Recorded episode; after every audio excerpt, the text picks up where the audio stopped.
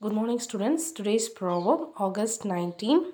Action speaks louder than the words. What is the meaning of this proverb? It is easy to make lofty promises, but very difficult to act accordingly or follow them through. So, actions are reflections of the man's character.